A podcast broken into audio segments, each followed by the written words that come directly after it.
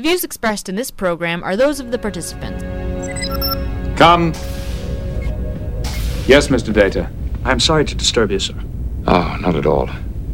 I'm here studying the intricacies of Bajoran aqueduct management. I would welcome a little interruption. Please sit down.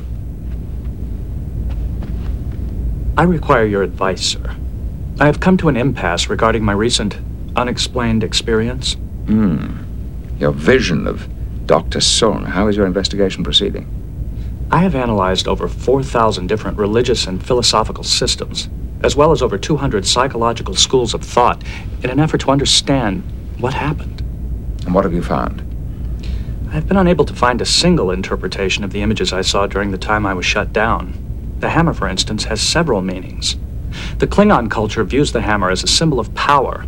However, the Takwa tribe of Nagor sees it as an icon of hearth and home. The Ferengis view it as a sign of sexual prowess. I'm curious, Mr. Data. Why are you looking at all these other cultures? The interpretation of visions and other metaphysical experiences are almost always culturally derived. And I have no culture of my own. Yes, you do. You're a culture of one, which is no less valid than a culture of one billion. Perhaps the key to understanding your experience is to stop looking into other sources for a meaning. When we look at Michelangelo's David or Simne's tomb, we don't ask, what does this mean to other people? The real question is, what does it mean to us?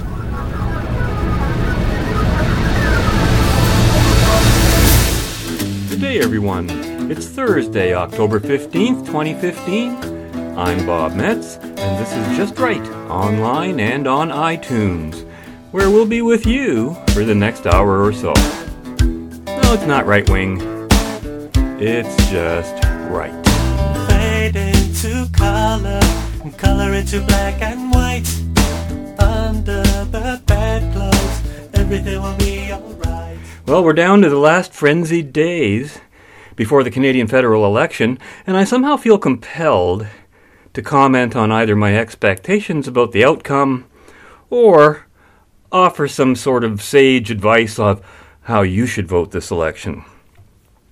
I'm not going to do either of those things, nor am I going to suggest which way I will vote or even if, if I will vote. Many of you have already voted, and many others listening to me now will already have done so by the time you've tuned in. Voting is, uh, you know, often a depressing or anticlimactic experience for a lot of people, isn't it? Especially since most votes cast are for a losing candidate, you know.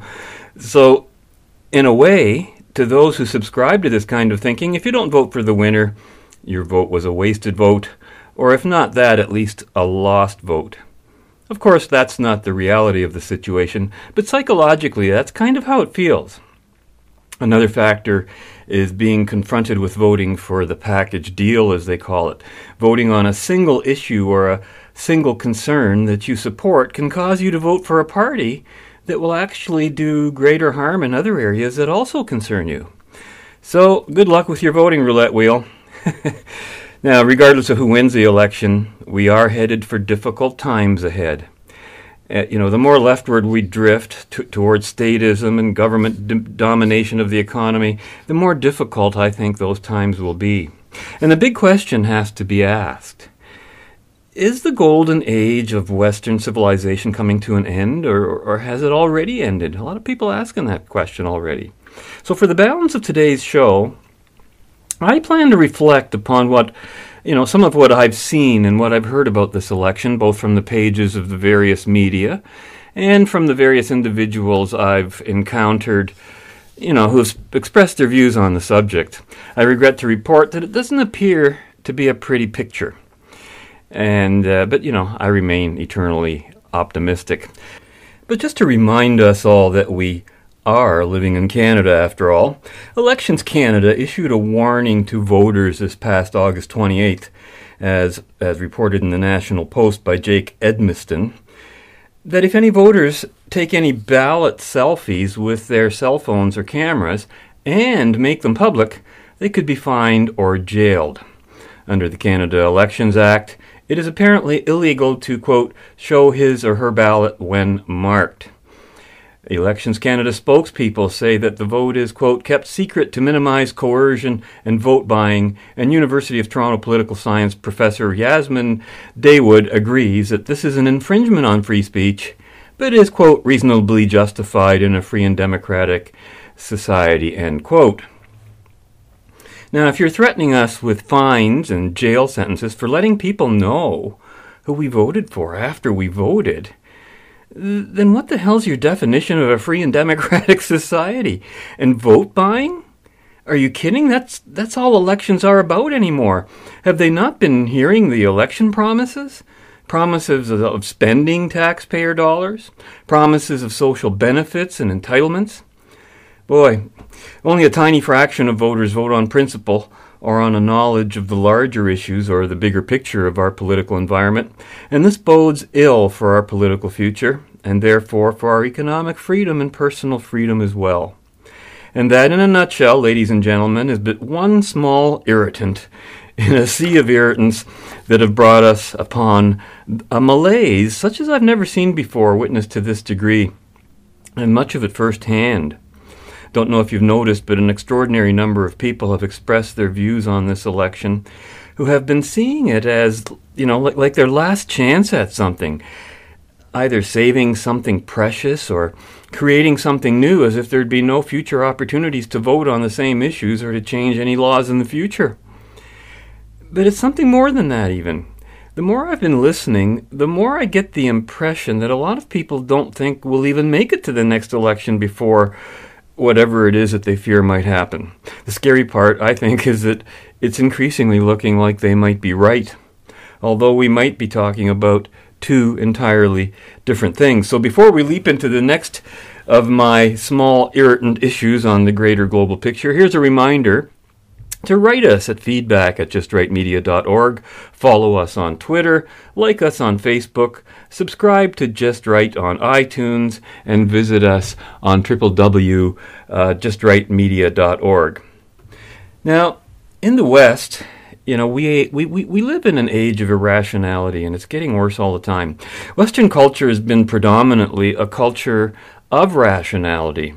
And that is what made possible not only our freedom and increased standard of living, but it made it possible to achieve true human potential in a way never before experienced on the face of this planet. Many of the manifestations of this irrationality seem insignificant or petty, you know, disconnected from the bigger picture, and therefore appear to be overblown if made an issue of, you know, like the penalties for taking selfies and posting them online, while other manifestations of this collective irrationality concern epically important issues whose significance are deeply underblown or brushed under the carpet, to say the least. Domestically, we continue to ignore the elephants in the room. Social spending on everything from health care to education. Social, of course, meaning taxpayer funded or monopoly controlled. Internationally, the world is at war with political Islam which has completely dominated the West's political discussions and agendas, even our own election here. With the discussion increasingly favoring an end to freedom and the basic values of Western culture and democracy, and openly so. And, and you might be surprised to hear that. The sinister left is on the march, folks, and most people on the right are completely oblivious to it, except on the most superficial level. The number of media commentaries and talk show opinions expressed on this general theme have been reaching a crescendo, whose outcome, if any, remains to be seen in terms of you know anybody taking any meaningful action. But the outcomes of our current political direction and attitudes are much more predictable assuming, of course, we don't change those directions or those attitudes or, or any of those factors. Let's face it, real change rarely occurs um, at the source politically until conditions become intolerable enough in whatever regard that might apply. That's when people begin to act. And are those times just around the corner? Consider some of these newspaper headlines. Get this.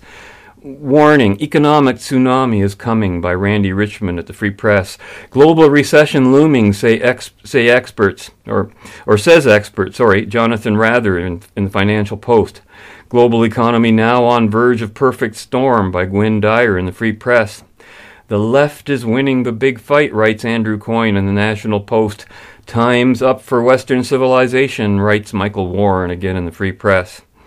And then, of course, there's the, the LEAP Manifesto a leap into pure irrationalism and an explicit hatred of capitalism. This is what's going on around us today.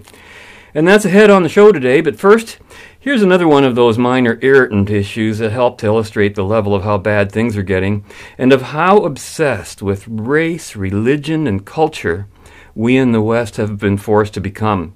The obsessed mindset of the North American left on these issues is no different from the mindset that existed in Germany during the 1930s. Only now the mindset is, is sort of pointed in a different direction, but with all the same intentions and the same misunderstandings. Group identity is the calling card of the day. Individualism and individual identity was the calling card of Western values having tossed aside the falseness and the superficiality of group identities and group rights and the inevitable conflicts and injustices that those concepts lead to. So, you know, you have to imagine my surprise when I see in the Free Press and on the front page of the National Post uh, this article by Kate Dubinski, dated August 28th. So this occurred before uh, school came back in, and, and this is about orientation week on some of the campuses, more most particularly here on University campus of uh, Western Ontario. And uh, the headline reads A twist on tradition. Unlike past orientation week, student leaders are being asked not to wear attire from other cultures. And it reads, leave your native hairdresses and take and fake dreadlocks at home. And don't bother with the mohawks bandanas tank tops or short shorts either. Western university student leaders will arrive on campus to a beefed up dress code for orientation week in a bid to make the school welcoming to all students. These are upper year leaders who, who help first year students feel welcome and make their transition to Western smooth, said Taryn Skripnik, a student government official and co chair of the Orientation Planning Committee. In the past, some student leaders have worn items because of tradition, and it wasn't their intent for it to be cultural appropriation. cultural appropriation. Orientation Week student leaders, called SOFs, are divided into teams that help first year students move in, get to know campus, and adjust to student life. In the past, soft teams have dressed in similar costumes. Everyone from a certain faculty wearing a certain color, for example, to stand out from the crowd and build team spirit. But the issue of dressing up in attire or headwear worn by other cultures, from native headdresses with elaborate feathers to donning fake dreadlocks to mimic Rastafarian culture, has been largely criticized in popular culture. Now, I, I, was actually surprised to read that because I've been personally unaware of this. In fact, my experience has been somewhat the opposite, but we'll get to that a little later. The article carries on. And the planning committee has had complaints from students about frosh leaders wearing culturally insensitive garb, Skripnik said. And, you know, complaints, I'm thinking about cultural insensitivity can anybody complain about cultural sensitivity? Sounds like a bigger problem to me. These sensitive people need to be desensitized to race and culture because otherwise we would call them racist, wouldn't we? And yet that's not the way it's going. It seems to go in the opposite direction. But the article continues. In general, you don't have to practice a culture to realize that some of this could be inappropriate, she said. You know, when I see a, a phrase like that, practice a culture, that very phrase seems to deny any understanding of what a culture is. You, you just practice a culture, what, for five seconds? That's not what we're even talking about here. And it goes on the wearing of turbans and hijabs by students who aren't wearing them for cultural reasons is also prohibited. Now, now you see what they're saying? So now your culture not your individual right, is what qualifies you to wear certain clothing. No wonder we argue about the stupidest things in this country, about what you can wear, what you can't wear, uh, you know, or just about anything else that could be in some person's mind to be associated with culture. So somebody can come up to you, oh, you can't wear that. That might offend someone. And of course it doesn't. It's the person who's complaining to you and making the rules up. They're the problem. And she continues, quote, we've had some pushback from certain soft SOF teams because they say it's tradition but I don't fear, uh, foresee anyone breaking the rule, Skripnik said. And when I read that, I'm thinking, well, isn't tradition an important element of culture? Isn't that a cultural thing on campus? Isn't that part of the ca- campus culture? But apparently not. They're totally overriding it just with one sweep of the pen, one, one new rule. And uh, it's just unbelievable what I'm seeing here. But that's a culture that the rules have been written to wipe out. So I'm thinking that maybe tradition on campus isn't an important culture anymore. The committee decided to also ban, get this, bandanas worn over the face because it's, quote, unwelcoming, she said. Orientation is supposed to be welcoming to everyone, and bandanas covering the face could be threatening, especially for students who come from violent countries, said Eddie Avila, Orientation Week coordinator. Do they not realize how insulting that is to the people who actually might be coming from those countries? What are you saying about them? That, that, that, they're paranoid, that they've got, that they're bringing with them some kind of baggage we've all got to be really careful of, and we've got to treat them like they're mentally handicapped or something like this? That's the message I'm getting from all of this. I'm not getting any equality and welcome them into our culture type of messages from any of these things. And it says students, of course, are still welcome to use color to differentiate their teams from other teams, he, he added. Well, how nice of you. Again, it's not just here at Western. Brock University in St. Catharines calls its orientation week uh, Brockella this year. Among the do's and don'ts of Brockella, quote, don't appropriate other cultures to make a fashion statement, end quote. And I'm just asking the question other cultures, aren't we all supposed to be one big culture? Aren't all of these cultural additions to our Western tradition supposed to be integrated into the Western culture? Talk about making efforts at keeping cultures apart. Talk about going out of your way to keep people apart who are who are different by making us so sensitive to each other that hey, I don't even, I don't want to be around you anymore because who knows who's going to complain about something send a complaint you know personally I, have never regarded the wearing of such native headgear or dreadlocks as an intended insult or offense towards anybody if anything, it's either a neutral thing entirely or a complementary recognition of whatever culture may have been represented. I, I, did my own personal survey on this phenomenon recently, and knowing that I would be discussing this issue in the future, of course, and without exception, every person I asked about a sports team, for example, bearing the name Redskins, which has been now banned for some reason, considered that name to be a badge of honor not of an insult or a put down of any sort. But for the left, any reference to skin color, race, culture, or religion is considered a form of racism and an insult to the race or culture that you're talking about, just to even mention them by name.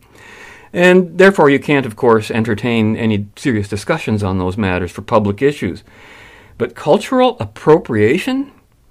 Give me a break. That's completely inappropriate as we'll discover shortly after listening in to this interesting interpretation of cultural misappropriation, comedically presented to us thanks to Barth Gimble and the gang on Fernwood Tonight from the 70s hits, hit, hit sitcom series. We'll be back after this. Thank you, my next guest is from Porter City. He's a director of the Washburn Foundation for Equal Education. It's a pretty wonderful thing to be involved with. It sure is. Absolutely. In this day and age. Absolutely. Please welcome Professor Harlan Washburn.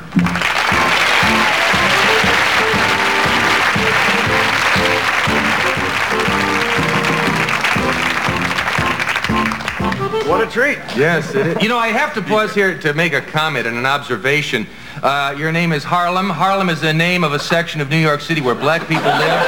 And here you are yourself a black individual. That's sort of a, a coincidence, almost a Ripley's Believe It or Not uh, bit. Yes, my name is Harlan. That's with an N. Harlan. Harlan is, I'm so embarrassed. All these years I've been pronouncing it a Harlem apologies, and uh, it just shows how little we Americans know of your history and background. Harlan. Harlan. Okay. Doctor, um, what exactly is the Washburn Foundation all about? Well, boys, you see, my father was the grandson of a slave.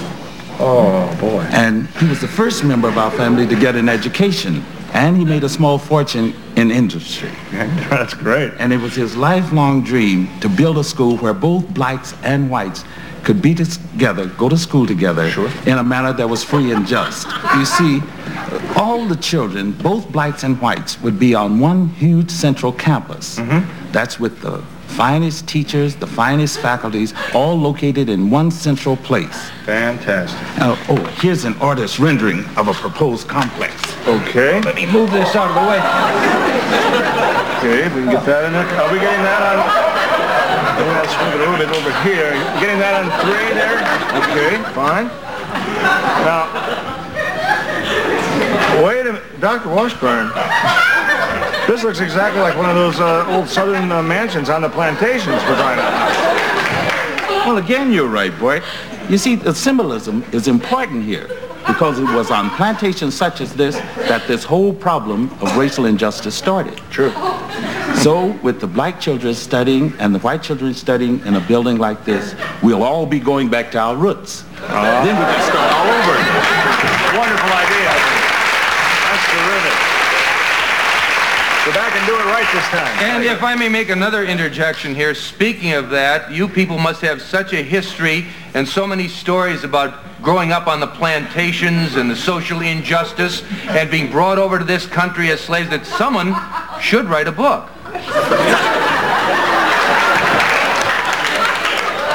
Jerry, Jerry, Jerry. they did. They did? Uh, They did. It was a bestseller, and I'm they made a television movie. It was on a couple of nights in a row. How did I and miss everything. Gone with the Wind. I know. Not much of a reader. Oh, that's great. You see,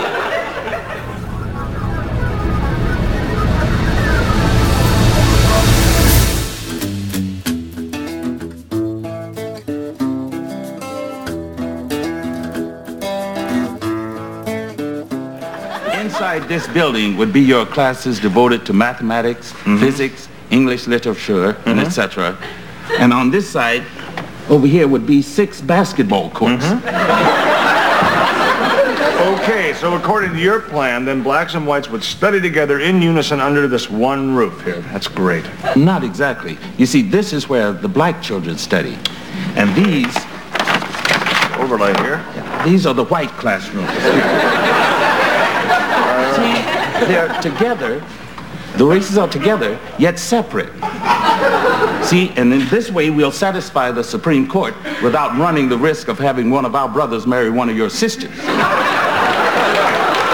That's a, that's a good point. That's true. But uh, correct me if I'm wrong again. But you people do not object if one of your brothers marries a black sister. It's all right, yeah. Very quite obvious, and uh, your family is perfectly okay for one of your own brothers to marry one of your own sisters. I explain a great deal of it. We're talking about the idea of cultural appropriation, one of the latest creations of political correctness that's, that's just so wrong, it's not funny. Actually, what am I saying? So wrong it actually is funny, if you stop to think about it. In the September 22nd uh, issue of the Gazette, Western University's on campus newspaper, letter writer Ishan Tiku, if I'm pronouncing it correctly, from the engineering department, has his you know, his, a few of his own points to make on this cultural appropriation policy. And he wrote, Another year at Western, another controversial rule change regarding O Week. While there has been considerable discussion around contentious aspects of the changes, such as whether dreadlocks count as cultural appropriation or whether bandanas are all that intimidating, a couple of important points are being overlooked. And at this point, Ishan criticized the process by which the policy was arrived at. And the policy was created so late in the summer, he noted, that many soft teams had, quote, already purchased now banned merchandise, such as fake dreadlocks. And then he writes, uh, furthermore, he writes, and this is quoting him again this rule change continues a troubling trend in the way of little transparency to the decision making process. For example, the most that the student body knows about the rationale for banning bandanas over the face is that, quote, the committee receives specific complaints from students. And he asks how many complaints, against whom were they directed? Finally, while keeping incoming students happy is an admirable goal, he says, we must also question the motivation to ban bandanas because, quote, it may disturb some incoming students that have come from countries where they've been exposed to violence and unrest, end quote, as stated by Orientation Week co chair Terence Skripnik. As was noted in Greg Lukianoff and Jonathan Haidt's excellent essay in The Atlantic, titled The Coddling of the American Mind, taking the concept of trigger warnings so far as to remove any and all offending artifacts from view, is actually hurting mental health on campuses across North America, he writes. They point out that, quote, according to the most basic tenets of psychology, helping people with anxiety disorders avoid the thing they fear is misguided. Actions taken to protect the mental well being of students by banning offending items are an inadequate workaround to solving the underlying, underlying mental health challenge. Such an approach, while well intentioned, is a disservice to the student population and should not continue. End quote. And that's from Ishan, who wrote that letter to the Gazette at Western. Now, you know, that's a great critique by Ishan, but hasn't he also missed the point? Or or is he being brilliantly sarcastic? You know, just as I observed how cultural misappropriation rules suggest that there's something wrong with the cultures being mentioned, Ishan has presented an argument that this is indeed so. Apparently, all of these visitors to our country are suffering from mental health challenges, and we do need to treat them differently from those whose cultures it is okay to appropriate, whichever cultures those might be. As long as people think like this, ladies and gentlemen, the ideal of equality is, is a complete non starter. And what's going on on our campuses is very disturbing. I'm sure that there are elements of the university soft guide dress code requirements that might have been reasonable under certain circumstances. But as soon as the term, you know, a term like cultural misappropriation was tossed into the discussion, the discussion became highly inappropriate. And that's how I feel on the issue. It's just it's it's a terrible situation, leading us into more and more division in society over cultural issues, over racial issues, over religious issues. Any issue where someone can be visibly seen to be different from someone else. That's not the country I ever envisaged living in, and it's not the country I lived in up until very recently. So something big has changed in Canada. And that's something I'm going to talk about as we return from our break. That's it for a couple of my minor irritants about political correctness and our continuing drift into a society of class, racism, and inequality. Sad stuff. Which is why I think it's time to take another break for a smile. And when we return, it's on to the bigger serious stuff as we turn sharply left. Um, Doctor, I'm sure that if you can pull this off, it's going to be remembered as one of the greatest feats in education. But I'm also afraid that these feats are failing me right now. Uh, how, how on earth can you claim that this is fair to the white children? You see, in my school, all the children will get a chance to learn things they never had an opportunity to learn before. Mm-hmm. The black children will get top-notch instructions in things like reading, writing, arithmetic. Mm-hmm. Each black child will actually see and handle books. They'll have, own, they'll have their own pens, their own pencils, and they'll even get a decent lunch, too. Well, that gets my blessing. I, I'm all for that. And what, uh, while this is going on, what will the white kids be doing in these little shacks here? Well, see, the, the white kids, they can learn things that they were sheltered from in the past. We'll have classes in fundamental agriculture. Uh, that's how to plant things, how to pick things, how to tie things up in bales, and how to handle the barnyard animals, too. So what we're saying is, this is the home of the three R's, and this will be the 4-H out here with the white kids out there in the barnyard. Um, by means of separating it like that, I don't understand how can the white kids learn anything that will help them get a job in, in the big city, which seems to be what's happening today. Well, you know, Barth, we have excellent training in the faculty of auto mechanics and body work. Mm-hmm. Now, see, we'll have a special department of shoe shine and car wash. And over here is the Center for uh, Baggage Handling. Yeah. And for the white kid who is especially polite, we'll have night courses in butlery and portering. Doctor, And from what I understand, it's hard to get good help lately, too. It is. There's always a need for that. here's where you look for it. Not to mention those car washes, which are going sky high.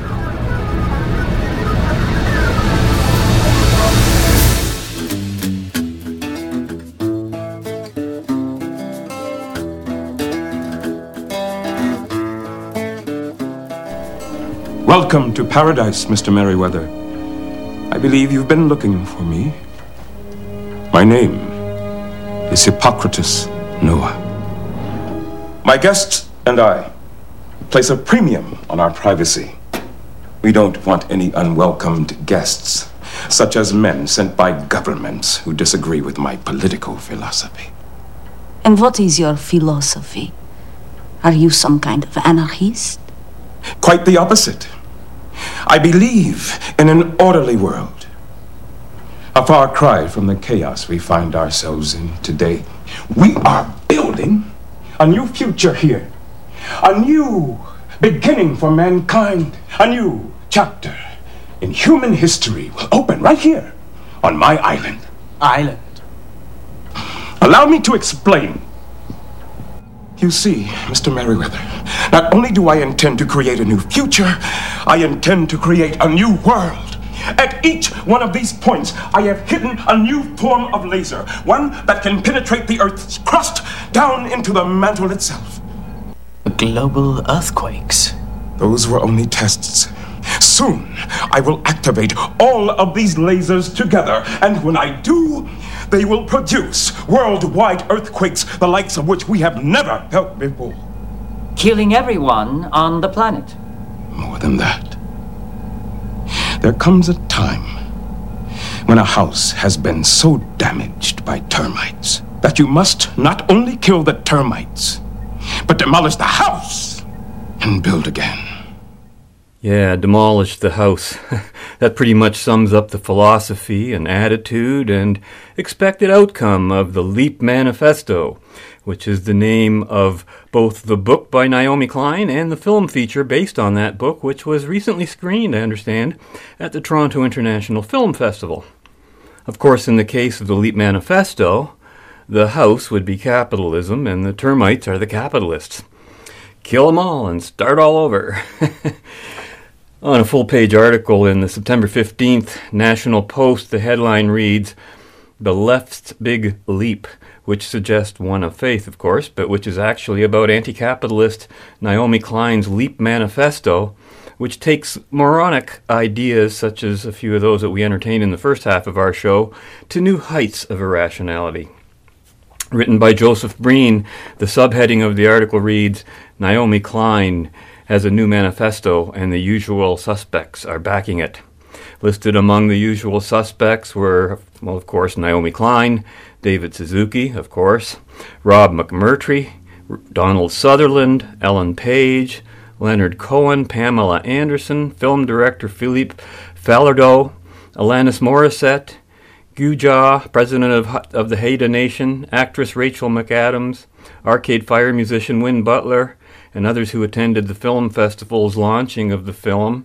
The Leap Manifesto included filmmaker John Grayson, Stephen Lewis, and Maude Barlow. Writes Bean, quote, Manifestos are a tricky business. Some articulate new and urgent ideas and are wildly successful, like the Communist Manifesto or the Declaration of Independence. Most, however, are case studies in ideological futility, an illustration of the eternal law that saying it does not make it so. Like, for example, the Euston Manifesto, which sought to save the political left from the torpor that followed the Iraq War. We can start from the premise that Canada is facing the deepest crisis in recent memory, the manifesto begins. Deepening poverty and inequality are a scar on the country's present, and Canada's record on climate change is a crime against humanity's future. End quote. And that was from Brean's article. In his commentary on the LEAP Manifesto, which appeared four days later on September 19th in the National Post, Conrad Black wrote that, and I quote, The LEAP Manifesto's 15 demands are a comprehensive assault on the whole concept of economic growth. A radical program for the abolition of carbon based energy use, and with it the entire petroleum industry, and the fragmentation of society into small units, even as almost all economic activity was collectivized. But there are three fundamental problems with the whole concept, says Black. First, no one's going to repeal capitalism because it's the only system that's aligned with the universal human desire to have more money. Yet it is also in the nature of capitalism, he says, that it is unable to resist the temptation to imprudent pursuit of enhanced gain. This invariably leads to corrective periods, sometimes very destructive ones, of which the present may perhaps be an example. The second problem, says Black, is their disturbingly naive faith in government.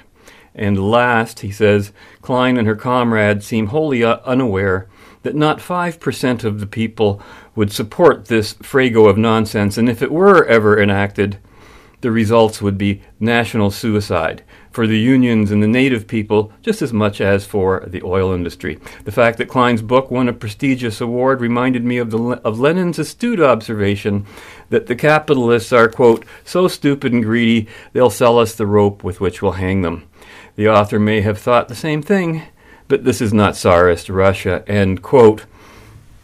Well, you know, I couldn't uh, disagree more with Black's assertions that, quote, no one's going to repeal capitalism or that a naive faith in government will present an obstacle to any politicians wanting to increase the power of government, nor do I agree that fewer than 5% of the people would support Klein's nonsensical manifesto. I, I just don't know what planet Black is residing on. First of all, capitalism, you can't repeal that by a single edict. It's not like uh, they're going to come and pass a law against capitalism. Capitalism is a condition in which the government stays out of economic matters entirely, meaning that government adopt its proper role as referee, keeping the economic marketplace free of coercion and fraud, and not becoming a player in the game, which means using state coercion and fraud, often in, just in the form of price, uh, price fixing, uh, to support some form of privately owned monopoly or state enterprises. We've been talking about that a lot on the show lately. And talk about your, your typically conservative and useless and irrelevant defense of capitalism. You see, what, you see why we're losing? You see why we're losing? Quote, it's the only system aligned with the universal human desire to have more money. Yeah, that's it. Socialists don't have a desire to have more money. Fascists don't, obviously not. Even anarchists, they don't want any more money. Uh, you know, really, has he not noticed how much money all of the Arab dictators in the Mid East have? They don't have capitalism. And does Black actually believe that our current, you know, corrective period, is that what he's calling it, which is not being described as a correction by any of the other commentators I've cited on the economy, w- was caused by what? An imprudent pursuit of enhanced gain? What kind of gobbledygook is that? He's not even pointing the finger in the right direction. We, it's pretty clear what caused that. And it's all the government's intervention in the marketplace causes all these things. From every reasonable analysis of that economic crisis, as with the Great Depression itself, we can always find uh, government economic intervention at the root of the distortions and downturns. That's what causes them, is prohibitions, prohibitions, blockages, which take many forms, including outright prohibition, taxation, regulations that are, are, are silly and not in keeping with what is necessary or essential. But these are a lot of the ways that capitalism is being dismantled piece by piece. So, but, but, my point is not to argue specifics with Conrad Black, okay? What I want to illustrate is how poorly those on the right supposedly quote unquote defend capitalism while other while offering virtually nothing other than the same stale bromides to counter the left's continuing assault, which which is irrational and yet the right is not uh, it's not meeting the challenge. There's the problem. Conrad Black, I think, is in complete denial if he thinks that no one would ever repeal capitalism. That happened. It's already been done, and it was executed by conservatives everywhere, even before Ayn Rand wrote her monumental and ever correct Capitalism, the Unknown Ideal. Unknown, that's an understatement, especially when it comes to most conservatives. And this is why the left is winning. And, uh, well, you know, at least one writer on the right seems to be aware of the fact, and that was Andrew Coyne. In his year end column headed, The Left is Winning the Big Fight, who put it very succinctly. And by the way, this was literally year end, it, it appeared on December 31st. And he writes, The left is winning. I don't mean this in a partisan sense. If the NDP represents the left, it had a terrible year, fading in the polls federally, turning into a miserable showing in the Ontario election, and losing two mayoral, mayoral races in Winnipeg and Toronto. It had earlier been favored to win. But in the contest of ideas, and that's the important distinction, in the contest of ideas, the left is very much on the march. Kathleen Wynne, well, Kathleen Wynne won the Ontario election on an aggressively left wing budget and platform that not only increased spending, taxing, and borrowing, but proposed the first major addition to the social safety net in decades the Ontario Retirement Pension Fund. Elsewhere, there are serious proposals on the table for a national daycare plan, a national pharmacare plan, a surge in spending on urban transit and other infrastructure. The left is doing all the running on the environment, where it is no longer taboo to talk about carbon pricing. Identity politics sound familiar? That's what we are talking about in the beginning part of the show. With its obsessive focus on race, sex, and class, dominates public discourse. Now, some of these might be good ideas and some might be bad, he writes.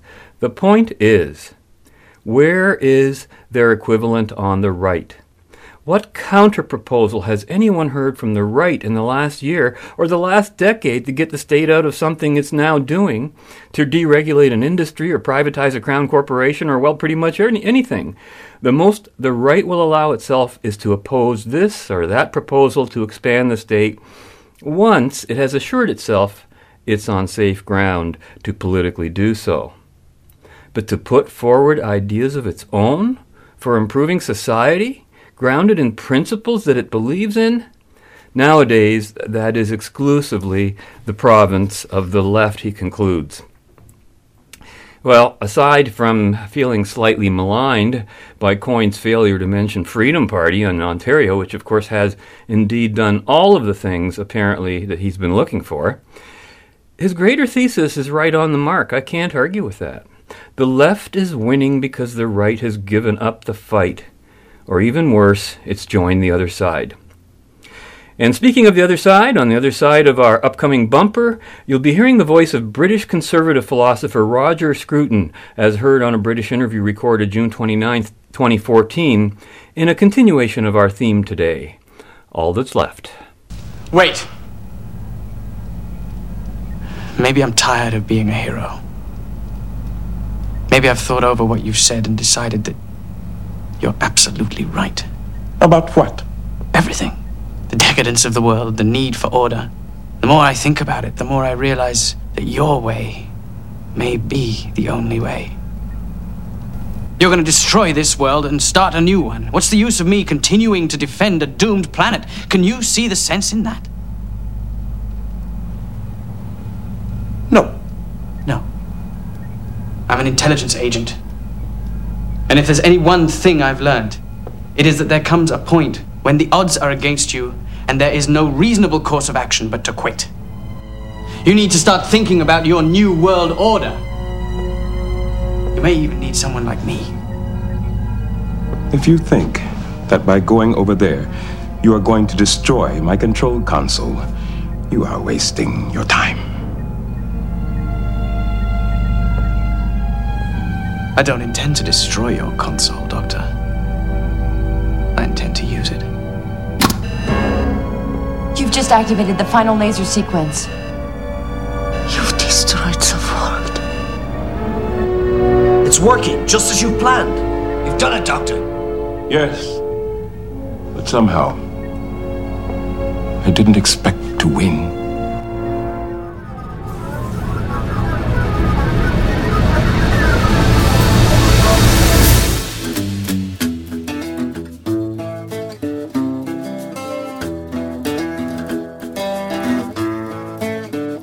The actual existing order is important. That's where you start from. Yeah, uh, and the recognition that it's much easier to destroy things than to create them.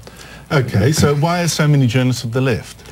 Because there's a, it's much easier to be against things than for them. To be, to be against things, you just have to point out their faults and then say, we want the alternative. You don't have to define the alternative. Whereas if you're actually defending existing things, you're in a much more difficult position. And journalists uh, uh find that difficult. They have to acquaint themselves with a bit of history, acquaint themselves with what has happened uh, when people have tried to live without, you know, the legal order that they've inherited and so on. Well, let's go to uh, last Monday's Q&A. My name's Tom. I'm from Socialist Alternative. That's a lie. I'm actually quoting you. Why don't we uh, let the Minister answer your question? Well, can you do that? Well, I actually haven't been given the Well, opportunity Go to on. so. I'm giving you an opportunity. Okay, guys, you're doing yourself no favours. And then the rest shut down the debate completely, forcing the ABC off air for several minutes. Uh, Roger, a lot of uh, sympathisers, a lot of people to the left have said, relax, this is just uh, democracy at work, is it?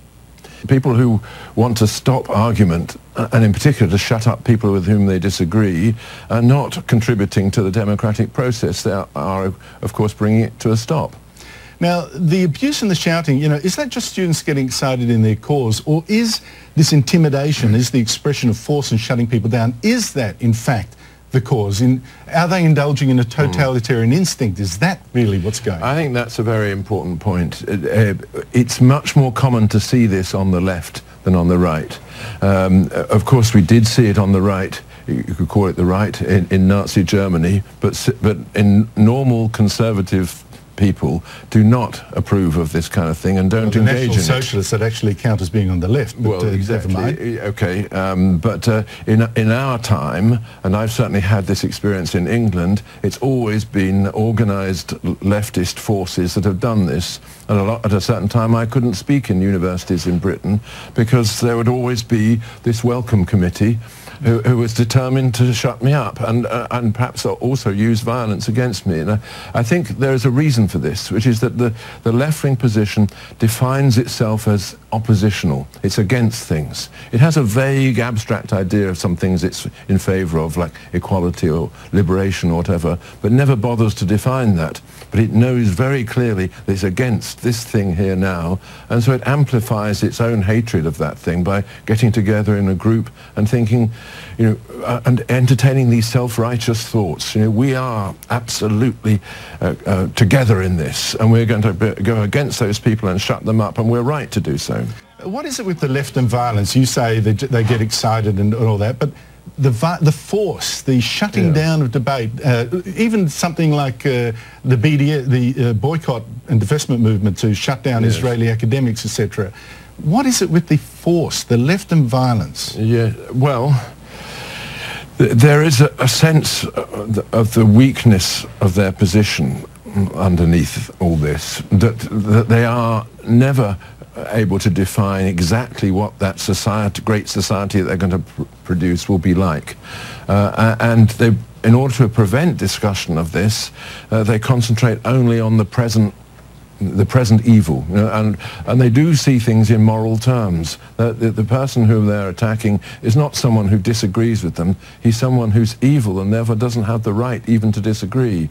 And it, this is the reason why when leftist governments get in power, they very often do go in a totalitarian d- direction. They start shutting down freedom of speech. They start actually trying to control institutions and to make sure that, the, that, that things will remain like this forever. That again was a highly edited excerpt from a June 2014 interview featuring conservative philosopher Roger Scruton. And I think, I think Mr. Scruton is still having difficulty working with the left and right labels, as his interviewer kind of hinted at there, and really has still left a moral vacuum there himself. I couldn't, I couldn't get to a, a clear answer other than this ideal of conservatism he had. First of all, Hitler was a lefty. To consider a, a historical figure like him, or even the Nazis, as being on the right is, is a great error. Nazism was a leftist ideology. It's the fascist side of the coin of tyranny. On the other side of, the, of that coin is fascism's sister, communism or socialism, both words meaning exactly the same thing. state control and restriction of individual freedoms and rights, which is pure leftist stuff. Conservatives are also against things and not just for them, as he says. But then again, I guess you you have to be careful with that word conservative these days. You're talking about a conservative in terms of ideals of some expressed sort, or or a conservative party, which are all on the left. And you know, Ayn Rand used to always point out how conservatives will never be for something because to be able to do that, you have to be able to conceptualize. And so this is not something conservatives have been noted for, particularly in the political field. Despite their subjectivism, the left is able to conceptualize, but fails to concretize its concepts because those concepts are so unreal. They don't correspond to known laws of nature, morality, or science. And so that's the problem with, with, with that whole concept of the left. It's just an unreal concept, but at least they're thinking. The conservatives, on the other hand, are very concrete bound and they don't project into the future. They can deal with what is and they can try to preserve what is, and that's something that, that Mr. Scruton uh, uh, talked about. Yeah, and, and there's value in that for sure. But they never think in terms of what might be. That has always been the wacky left's, um, you know, that's been their, their monopoly conservatives have just given up on that because that's not where their minds are at. They're always conserving, conserving, conserving something that someone else created. So then there's the question why use force? Well, we always used to say this, you know, when, when persuasion fails, use force. Force is all the left has to impose its philosophy, which it's a philosophy of force. Its goals achieved by force are really secondary. For the left, the end justifies the means. For the right, and I here I mean the true right, ends and means are one and the same. They're the same thing. Force is also an axiom of censorship and of totalitarianism, whereas persuasion requires an appeal to reason, or at least to self interest, you know, but, but that also requires some element or some function of reason. And so to persuade requires the consent of others in order to get their cooperation. And isn't it funny that the people who do the least persuading, the lefties, are always talking about cooperation? Because they mean cooperation at the force at, at the at the end of a gun. You know, that's what they mean by cooperation. It's all it ever means. They will not try and actually get you to cooperate. They'll force you to cooperate you know, they just dispense with the effort of persuasion and therefore of thought itself. Who needs thought if you don't need to persuade? The left is all about wants and needs, in contrast to the right's reason and argument stance. Uh, you know, but having wants and needs, and we all have them, no matter how strongly one may experience them, that no way will help solve the reasoned approach that has to be taken to meet those wants and needs. It's like a baby born tabula rasa. It's hungry. It needs to be fed. It needs sleep, but it has not a clue of how to do that. And that, in a way, describes the state of the left wing, of the left in general. So we have to make clear that when we say that the left is winning, that only refers to politics, to the political arena. In terms of achieving the left's uh, stated goals, and, and I have to be honest with you here, I don't take those goals as very, very sincere to begin with. But let's give them the benefit of the doubt, shall we? in terms of achieving the left their, their, stated goals, the left is an abysmal failure through and through. We haven't wiped out poverty, we haven't wiped out racism, we haven't wiped out crime or inequality. But we're doing a pretty damn good job of wiping out freedom and capitalism and individualism and democracy and freedom of speech and all of the other values associated with Western culture. Freedom of speech, of course, means having the right to disagree with one another peacefully, no matter how opposite or extreme our opinions. But the left is inherently intolerant of freedom of speech because then it would have to be heard if put to the test. you wouldn't want that. And as you may have as you may have heard yourself, the Quebec Liberals, for example, have introduced Bill 59 in an effort to prevent any public criticisms of Islam. As Salim Mansur, a regular guest on our show, put it in the pages of the National Post on September 1st under the heading Repress the Totalitarian Urge, he wrote, quote, it is Liberal Premier Philip Couillard's contention that Muslim terrorism is brought about by critics of Islam. Imagine that, that's what's causing it. From this follows the view if such criticisms are disallowed, then terrorism will end. The intent of Bill 59 is ironically consistent with the global agenda of the Organization of Islamic Cooperation, there's that word again, cooperation, pushed by Saudi Arabia, Iran, Turkey, and Islamist organizations worldwide. As a Muslim boy, born and raised within the world of Islam, this is Salim speaking, I experienced the debilitating effects of a closed society on people and how their aspirations for freedom are daily crushed by a culture suspicious of and punishing any new thinking as subversion of religious based customs. Bill 59 is not merely a diminution of liberal democracy, it is worse. It is a betrayal of those Muslim immigrants and refugees in Quebec who came seeking freedom and democracy. And he's got that right. And then, of course, um, this was just a couple days before, also in the National Post. Uh, Salim's concerns were actually discussed earlier, but on a broader international base by Robert Fulford in a editorial entitled An Evil We Have Not Yet Begun to Comprehend, which appeared on August 29th. And he wrote, The ideology of ISIL creates people equipped with ISIL belief systems. A murderer can kill in good conscience because he thinks he's fulfilling the wishes of God. We are baffled by a form of evil that believes in its moral superiority and proudly advertises its crimes by video. Civilization has little experience with that attitude. The Nazis did not acknowledge the Holocaust, and Stalinist Russia muffled views of arbitrary executions in the Gulag. Even they were ashamed. Our failure to comprehend these random killings is so far reaching that even in Canada there are politicians who believe we do not need to fight ISIL. What makes ISIL uniquely dangerous is its appeal to some small but still considerable number of people throughout the world.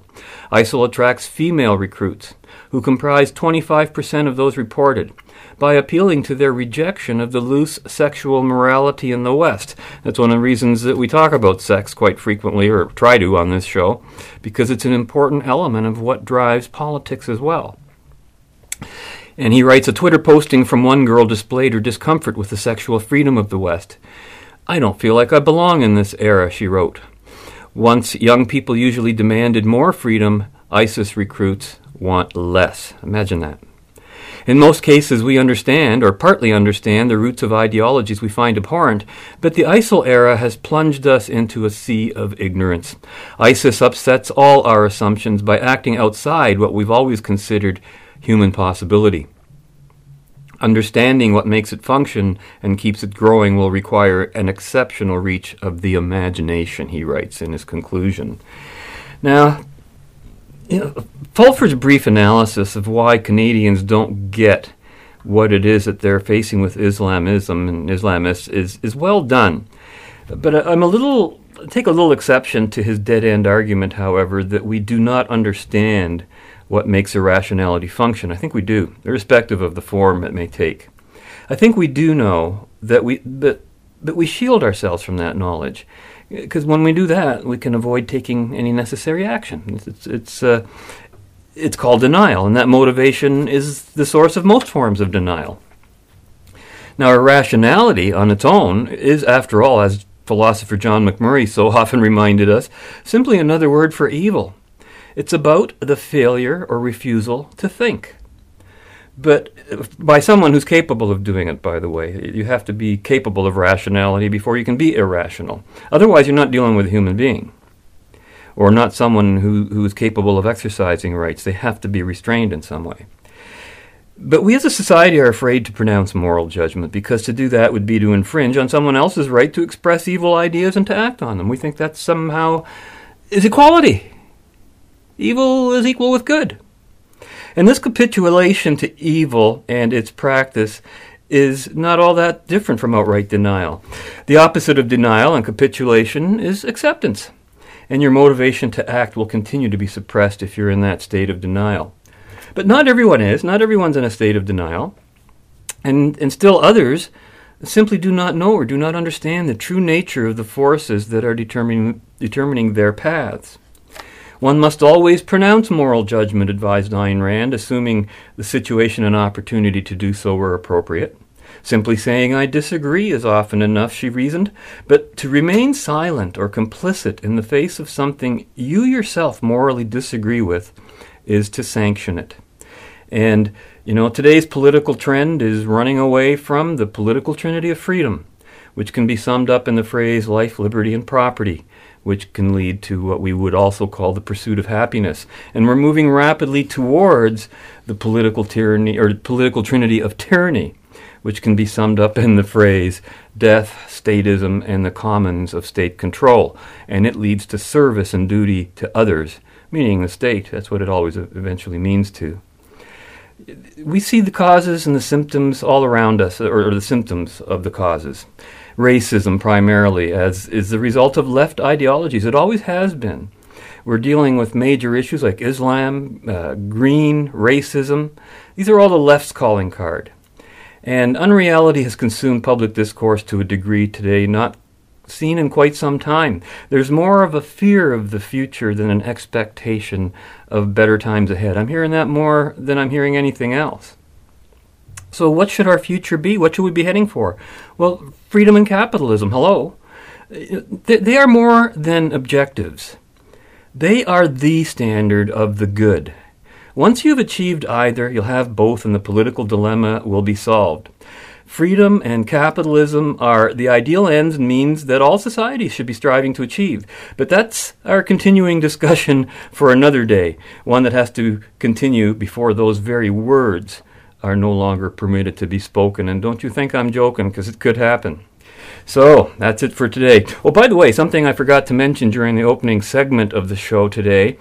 Uh, the fines and penalties associated with showing your marked ballot in the Canadian federal election, uh, they, they, go up to a $1,000 fine or three months in prison, according to Elections Canada spokeswoman Diane Benson. So, happy voting. It'll be all over by the time we next return, one week from today. So, join us then when we'll continue our journey in the right direction. Until then, be right, stay right, act right, do right, think right, and be right back here. We'll see you then color it to black and white. Under the bedclothes, everything will be alright. okay, I have to ask you now, what about the white child? Not interested in learning these trades. He wants to go into the arts. He's young, he's gifted, and he wants to do something creative. What does he do? No problem. You see, this building here is devoted to teaching the white children the, the fine arts. Okay. That's harmonica playing, banjo playing, singing the blues, and tap dancing. You see, these are skills that might come in handy when they grow up and need to earn some extra money while they're on welfare.